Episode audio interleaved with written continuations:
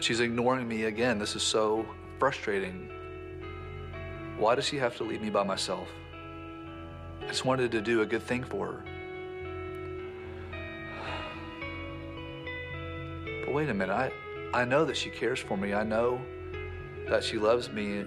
She's not doing this on purpose. I just need to remember that she cares for me. She's here for me.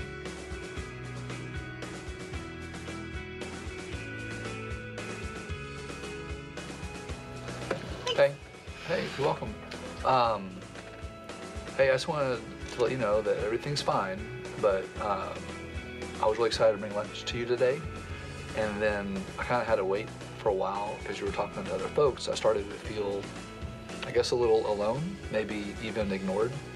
And so, you know, if you could help me out next time to come by a little sooner so we can enjoy this time together. Huh.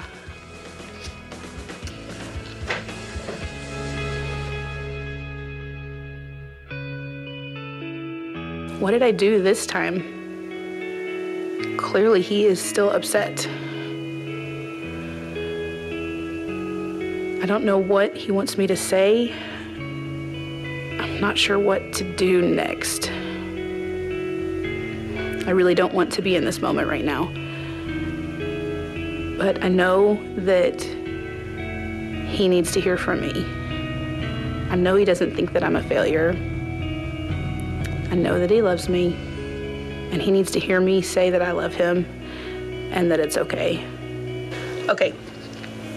So, what I hear you saying is that you felt ignored um, because it took me a while to get over here because I was still having that conversation over there. Um, and I really didn't mean to make you feel that way. So, I apologize, and I will do um, as much as I can to be better about being where I say I'm going to be. Wow, that that was not the response I was expecting. You know, now that I think about it, did she really do anything wrong? I maybe it's something inside of me that's the problem. I I think I will talk with Jennifer about that in our next counseling session. Thanks for taking time to share with me, and um, and we're good. I appreciate that. Um, let's eat. Wow, if you followed Chris and Tammy down through these last few weeks, they've changed a lot, haven't they? They've grown a whole lot. And even uh, Chris is, uh, I mean, he's figuring out it might be something that he needs to even deal with, but it, because it's a safe place. Laura's going to review for you, if you haven't been here yet, or if you just need a reminder, some of those quick things that we talked about over these last four weeks that de escalate all of the, the tension. But what we're going to share with you today is the step that transforms relationships. We're calling it Hold Me Tight. It comes from a, a, a little verse in the Bible, Psalm 119, 76 and 77, where the psalmist says to God, Oh, love me, and right now, hold me tight, just the way you promised.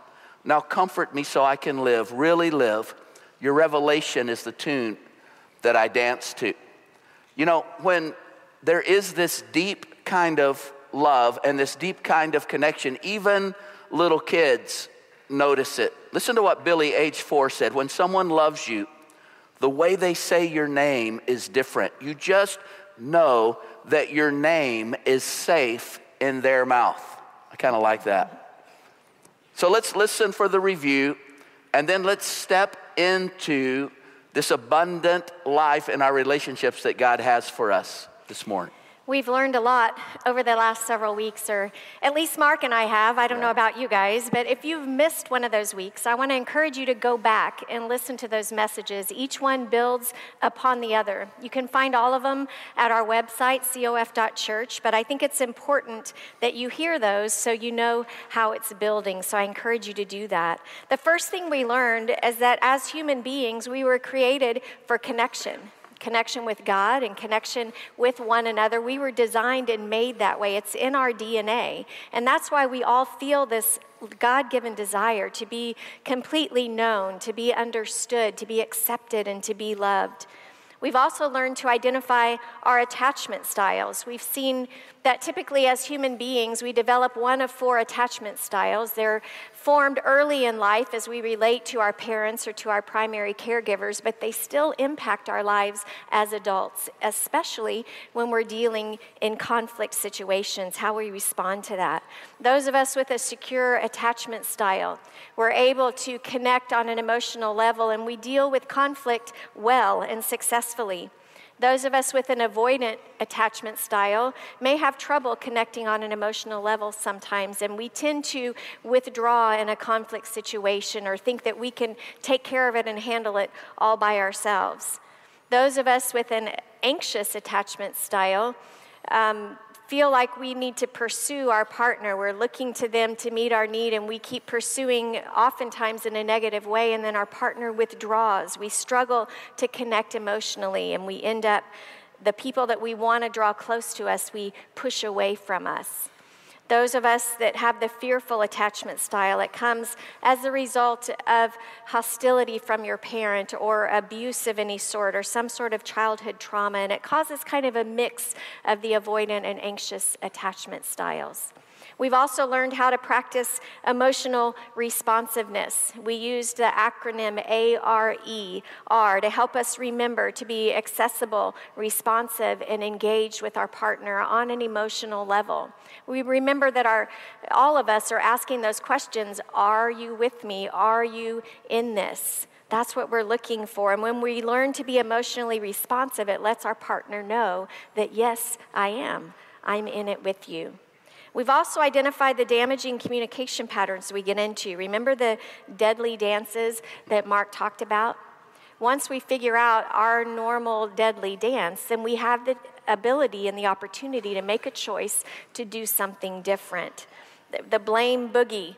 it's that deadly cycle where we're casting blame, we're attacking one another, accusing one another. It's saying, It's your fault, not mine. It's you, not me. The protest polka is probably the most common. It's trying to get your partner to respond in some sort of way, but using a negative way to do so. It's one partner reaching out in a negative way, the other partner feels threatened, and they step back. They see their partner as needy or anxious, and it keeps in this cycle, reaching out and pulling back, reaching out and pulling back. And then there's the withdrawal waltz, where after years maybe of one of the other cycles, they end up in this one where both partners are shut down. They're in self defense mode. They're trying to protect themselves or they're in denial, trying to act like they don't feel anything and they don't need anyone.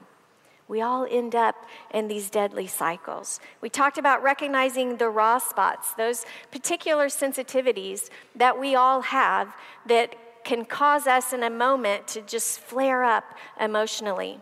We have to learn to recognize what those raw spots are in us and in our partners and be able to communicate and talk about that so that we don't flare up in that way and we have the opportunity to choose our response on an emotional level.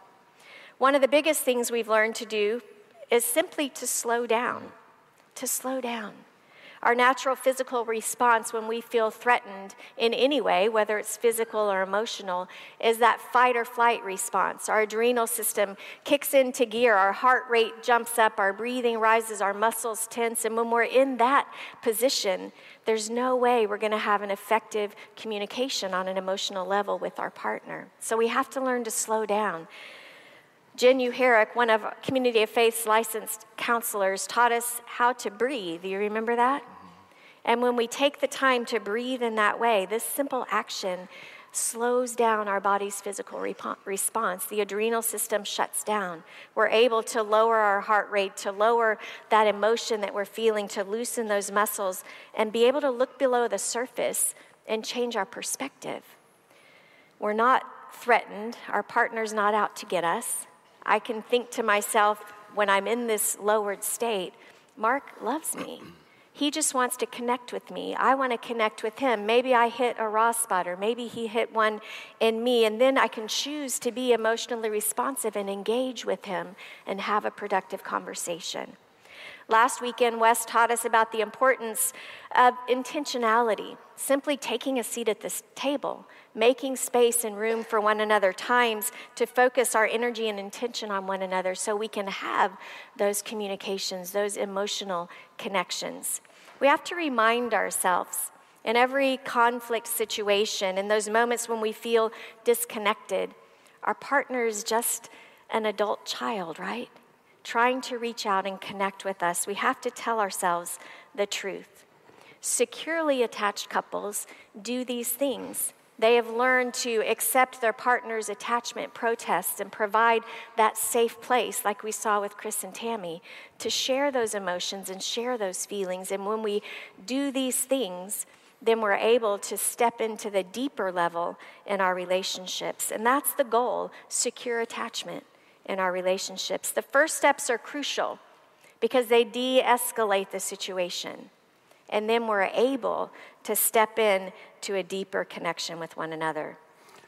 But all of those steps, they're, they're just um, preliminary, all right, to this step that we're getting ready to talk about. They're preparation for this one. Hold Me Tight is like a bridge that connects two separate realities. Did you know that you and your significant other, you live in separate realities? Yes, there's an absolute truth out here somewhere, but you don't always see it from your perspective, and they don't always see it from their perspective. And so, Laura and I, we think so differently. And so many times we put things in that gap between us that cause all kinds of turmoil. So, what we want to do is bridge that gap so that we can actually understand what each other is, is thinking. And stepping aside from our childish ways, that Paul says, put away those childish things in that great love chapter, stepping aside from them can be super painful because we've used them to survive, to protect us. Like I want to say to every one of you, congratulations, you're a survivor. You made it through some of those difficult years. Maybe growing up was really difficult in your family of origin. And a lot of people would have just curled up into a little ball and died, but you survived. But those things, those childish things, are not serving you now in your relationship. And so Paul says, let's put those away and let's learn how to deal with this. Let's have an adult marriage. Let's figure out what this looks like. And the reason for this risk, it's simple.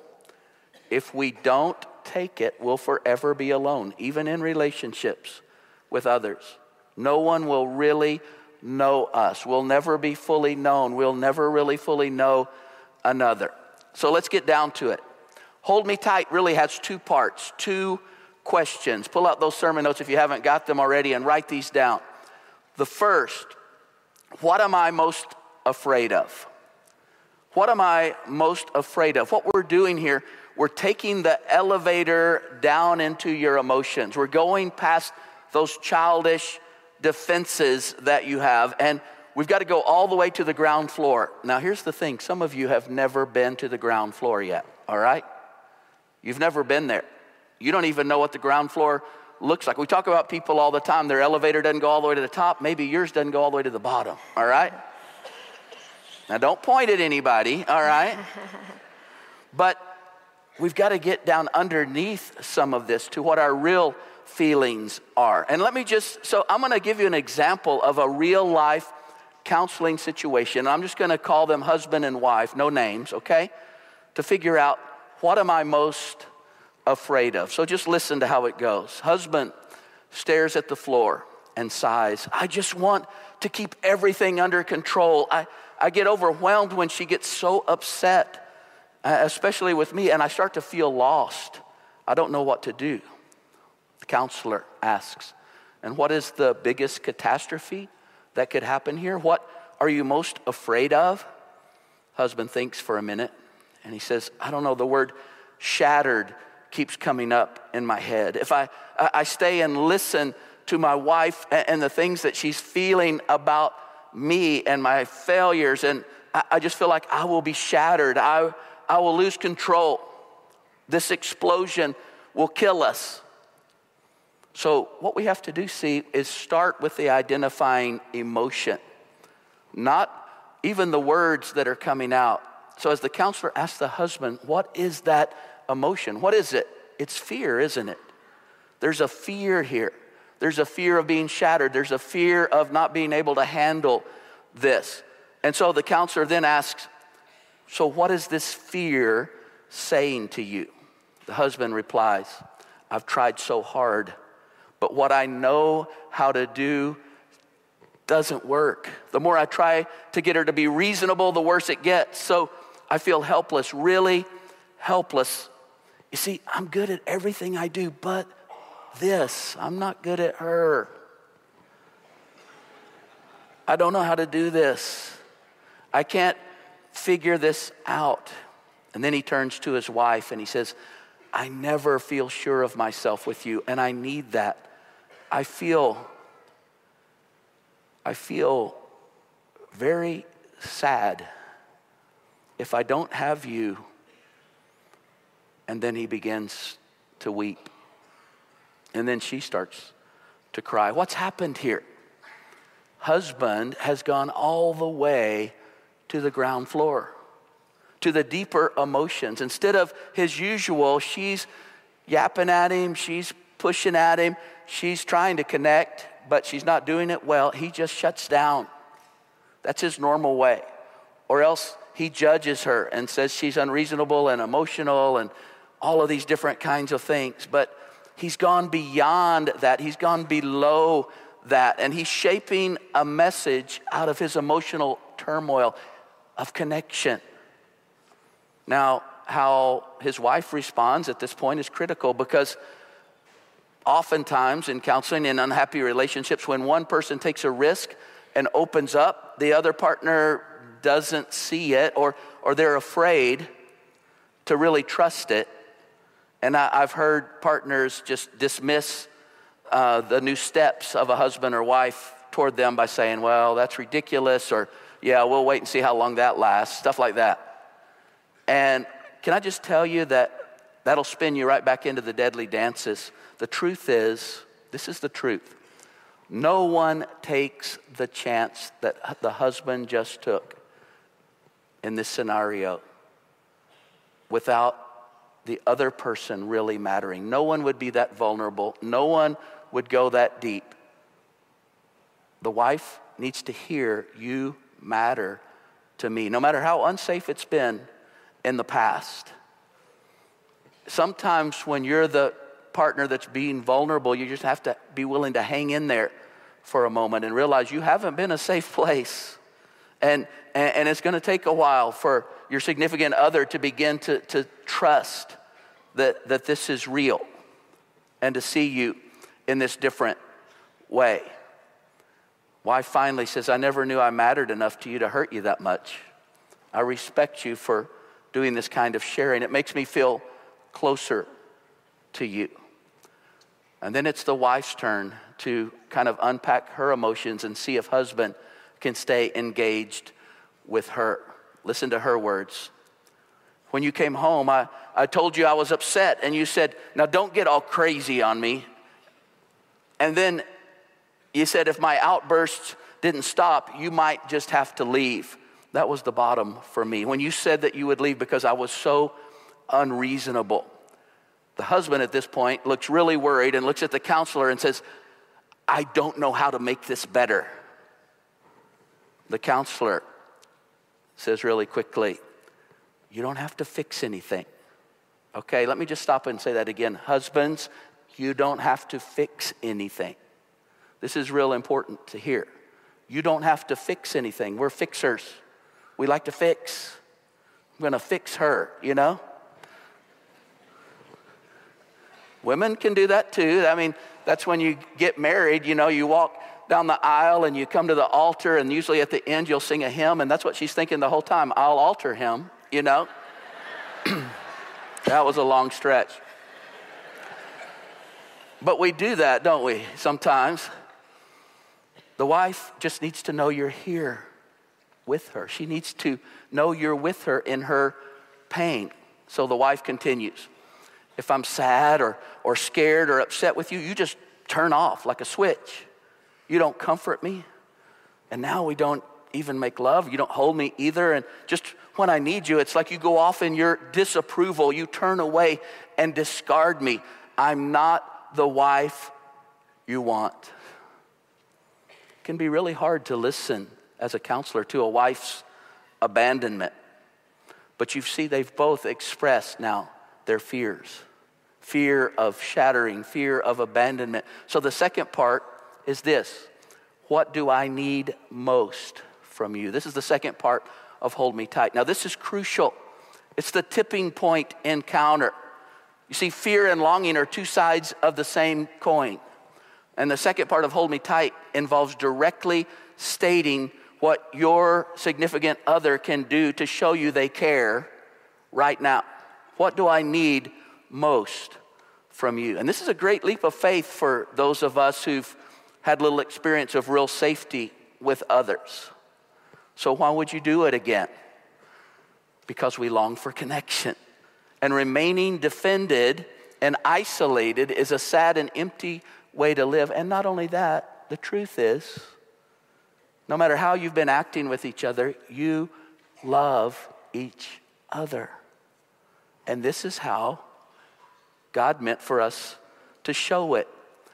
The author, Anais Nin, expresses the idea, I think, beautifully. Put that up on the screen. And the day came when the risk to remain tight in the bud was more painful than the risk it took to blossom. This is where some of you are right now. You're going like, I can't keep going like this anymore.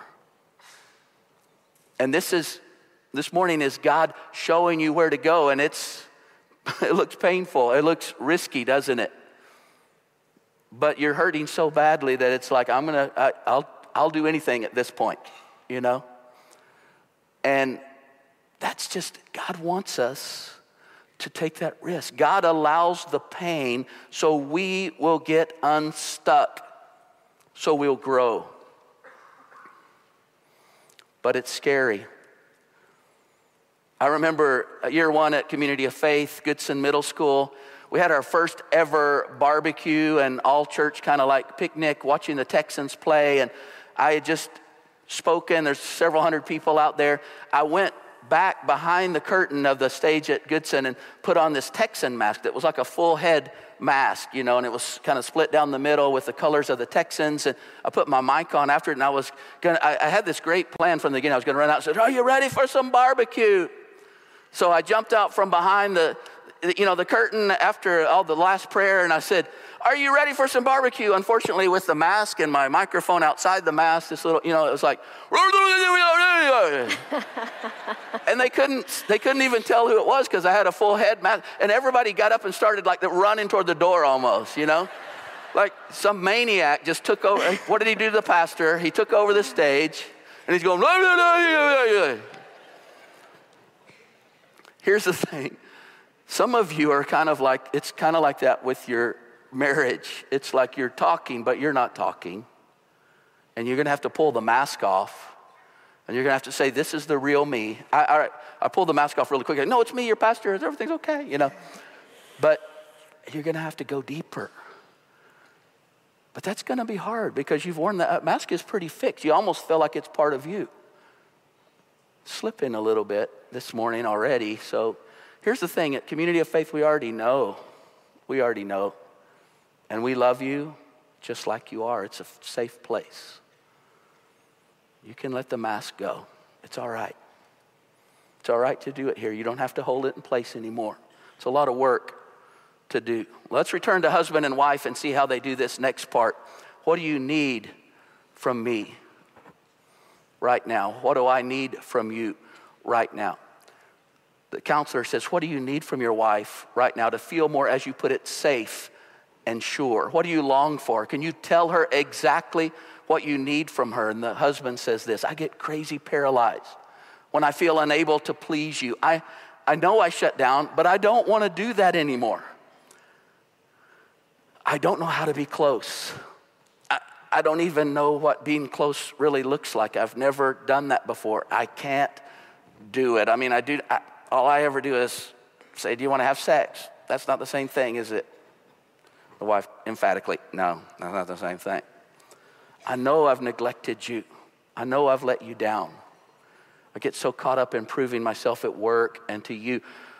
Then when I hear you're angry in spite of all my efforts, it just kills me. I want us to be together. I need you. I want you to give me a chance here. Stop watching for the slip up and to hear that you're very important to me. I want us to be together. I don't always know how to do it. And it's almost suddenly as if he realizes the risk he's taken. He begins to wipe his hands on his jeans and he says to the counselor, I've never done this before. This is not near as fun as I thought it might be. Wife's eyes go wide and she begins to cry. Husband has become accessible. He can tell his wife about his attachment needs and vulnerabilities. He's emotionally engaged. It's this that matters. Guys, if we could understand this, this is what your wife longs for, not for you to fix it. When she comes to you with something and you start saying, well, one, two, three, four, five, here's, you haven't done that yet, so don't come back to me till you figure that out, right? The neuroscience of connection. Scientists have discovered how God created us. He gave us these mirror neurons. They're, they're in our, our prefrontal cortex, and, and it, they start to buzz when you get down to this kind of a level, when you get the elevator down to the bottom floor, when you begin to connect like that. And it's these neurons, scientists tell us, that cause us to be able to feel what another person is feeling, to know, and not just intellectually anymore, to actually know it. They discovered it in the 90s by accident. A, a, a, researcher had all of this electrical stuff on the monkey's brain, and the monkey's watching, and the researcher's eating an ice cream cone, and the monkey's brain lights up like he's eating the ice cream cone. And that's where they began to discover some of this. But so when we say, Do you, I need to feel known. I need you to feel what I'm, t- I mean, we mean that. That's what the mirror neurons do. It's this feeling heard, feeling known. Attachment responses are wired in by God. Guys, you might think I'm not good at it, but think about how you do with the kids. Now, some of you, you just aren't good at, at it because you haven't had any chance to practice. But sometimes when it's safe for some of us, we are good. I talked to some of you, and, and you say, with my kids, I'm you know, my daughter comes home from school and I say, How was your day? I try to connect. I come home from work, you know, and I sit down with her and try to spend some quality time looking her in the face. I, at night, tell her stories and listen to her. We laugh together. You know how to connect when it's safe. And so we've got to learn how to do that with each other. The wife, she doesn't really know how to respond. She says it's such a risk, like leaping from a great height and hoping that you'll catch me to her husband. I, I've built up so much distrust. Husband responds, just ask me. I'm here. She replies, I need your reassurance. I need your attention. I need to know that I come first, even if it's just for a few minutes. Can you just hold me? And he stands up and he moves over beside her and he just holds her. The mirror neurons are vibrating like crazy.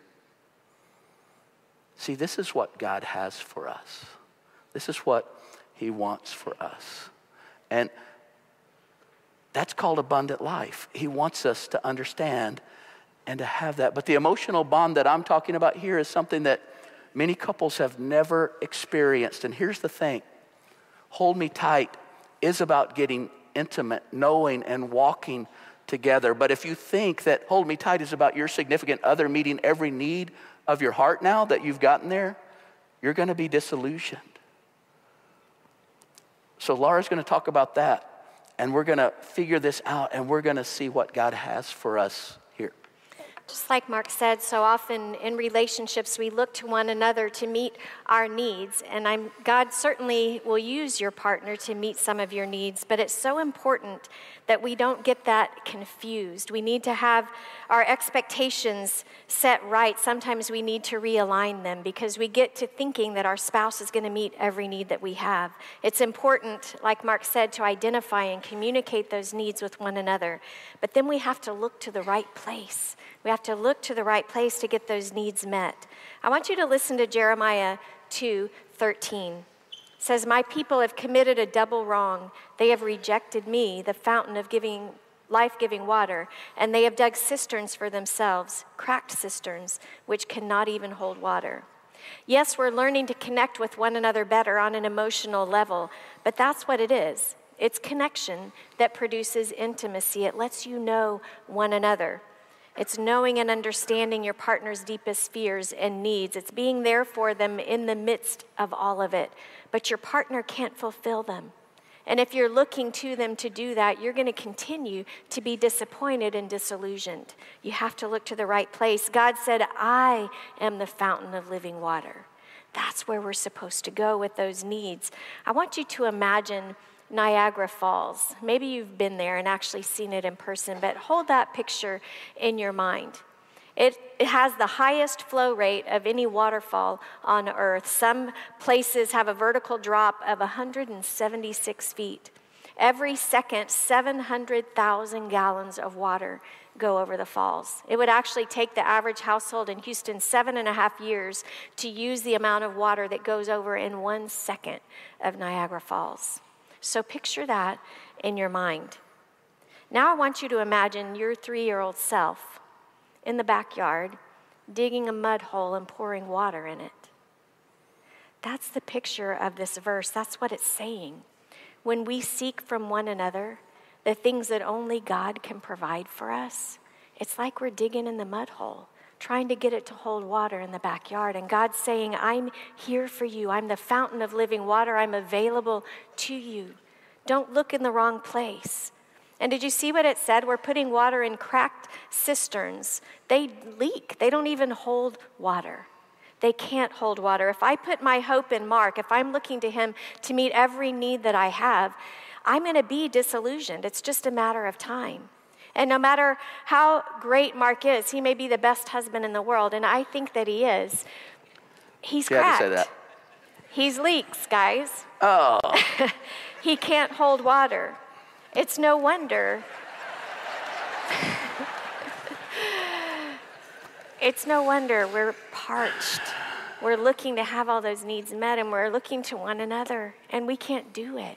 And that's why you feel like you failed. That's why you feel that pressure. That's why you shut down and withdraw and keep pursuing and trying to get your needs met because we're going to the wrong place. We have to go to the fountain of living water. That's where it all starts. Look at Psalm 73 26. My flesh and heart may fail, but God is the strength of my heart and my portion forever. Psalm 23 was written by a man named Asaph. The word used here for flesh means near kinsman. So he was likely talking about someone who was related to him, the closest people to him, maybe someone of his own flesh. And he's saying, even those closest to me may fail.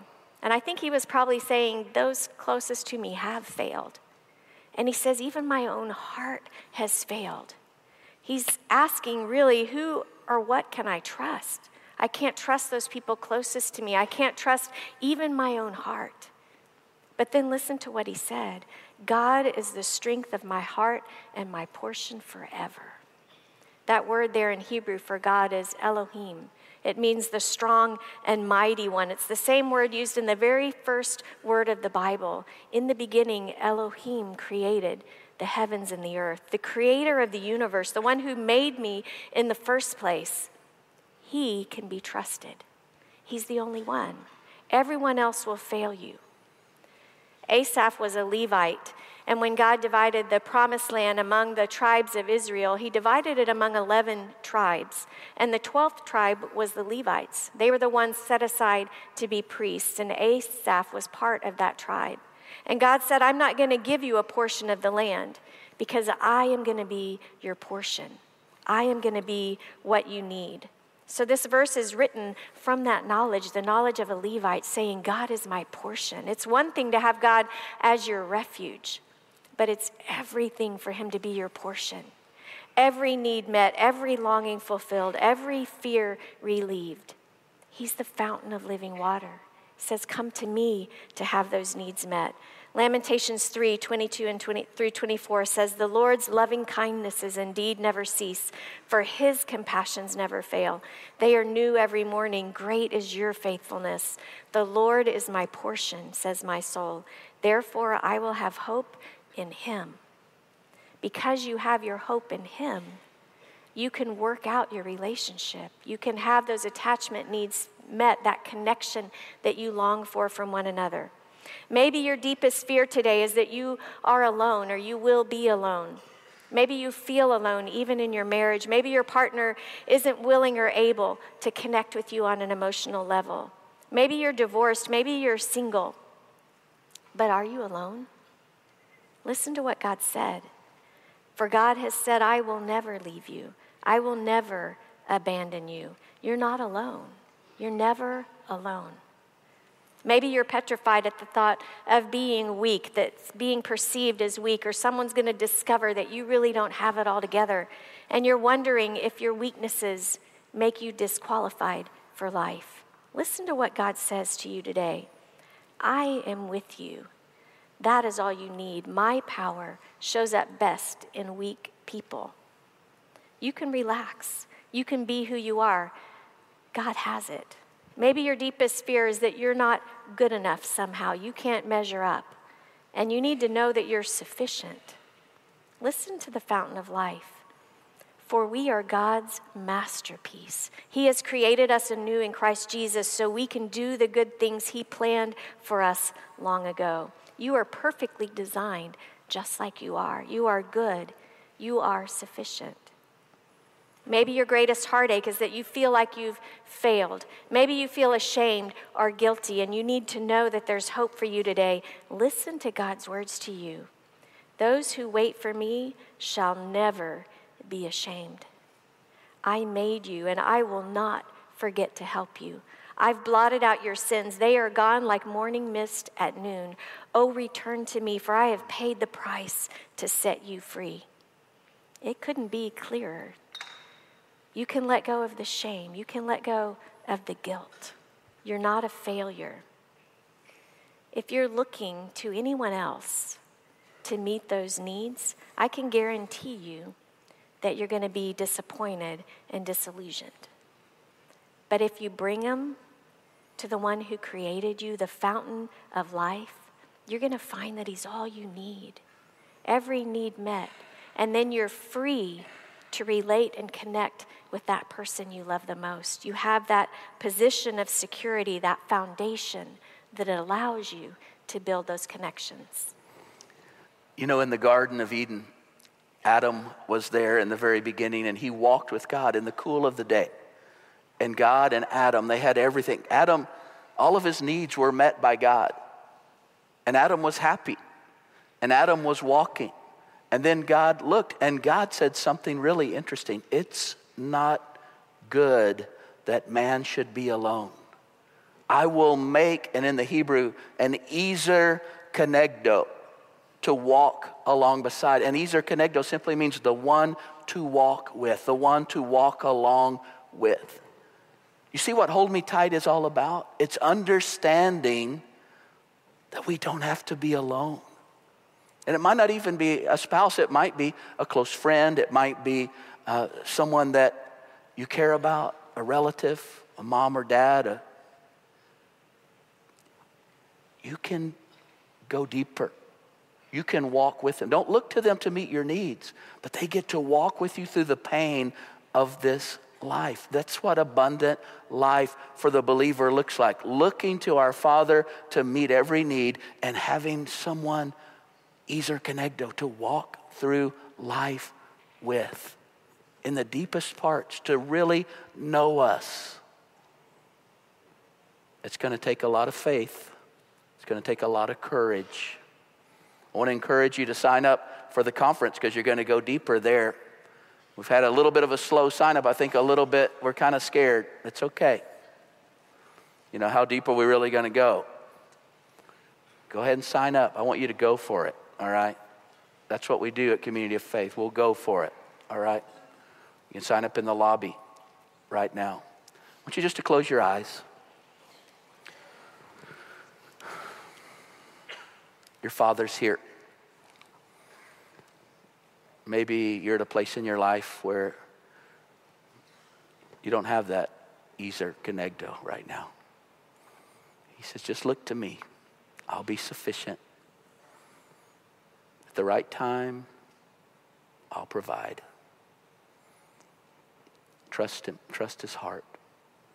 Maybe you just need to confess to Him you've been trying to look to all these other things to fulfill you, whether it's at your work and or it's trying to get money or it's you know all the things the world tries to tell us. There's so many different things.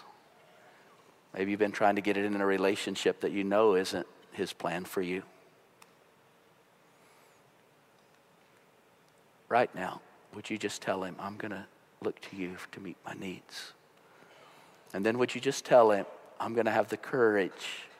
I'm going to have the courage to go deep. I'm going to go to the bottom floor. I'm going to be known and fully know. I'm asking you to do that, God. I'm asking you to do that for me.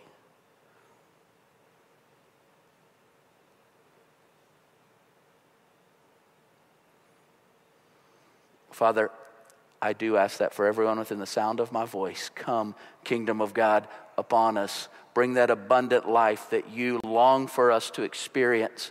God, most of us, many of us, we've never walked that way with anyone. Most of us have been looking to others to meet our needs, and we've been so disillusioned. We want to start looking to you, and we want to have that walk. Someone that knows us, that can walk with us, that to be fully known and to fully know with another human being. God, I just ask that for each and every one of us here. And I ask that you would fulfill it. It's going to take a miracle for a lot of us, but I'm, that's what you do. You do miracles. So do it in Jesus' name. Amen.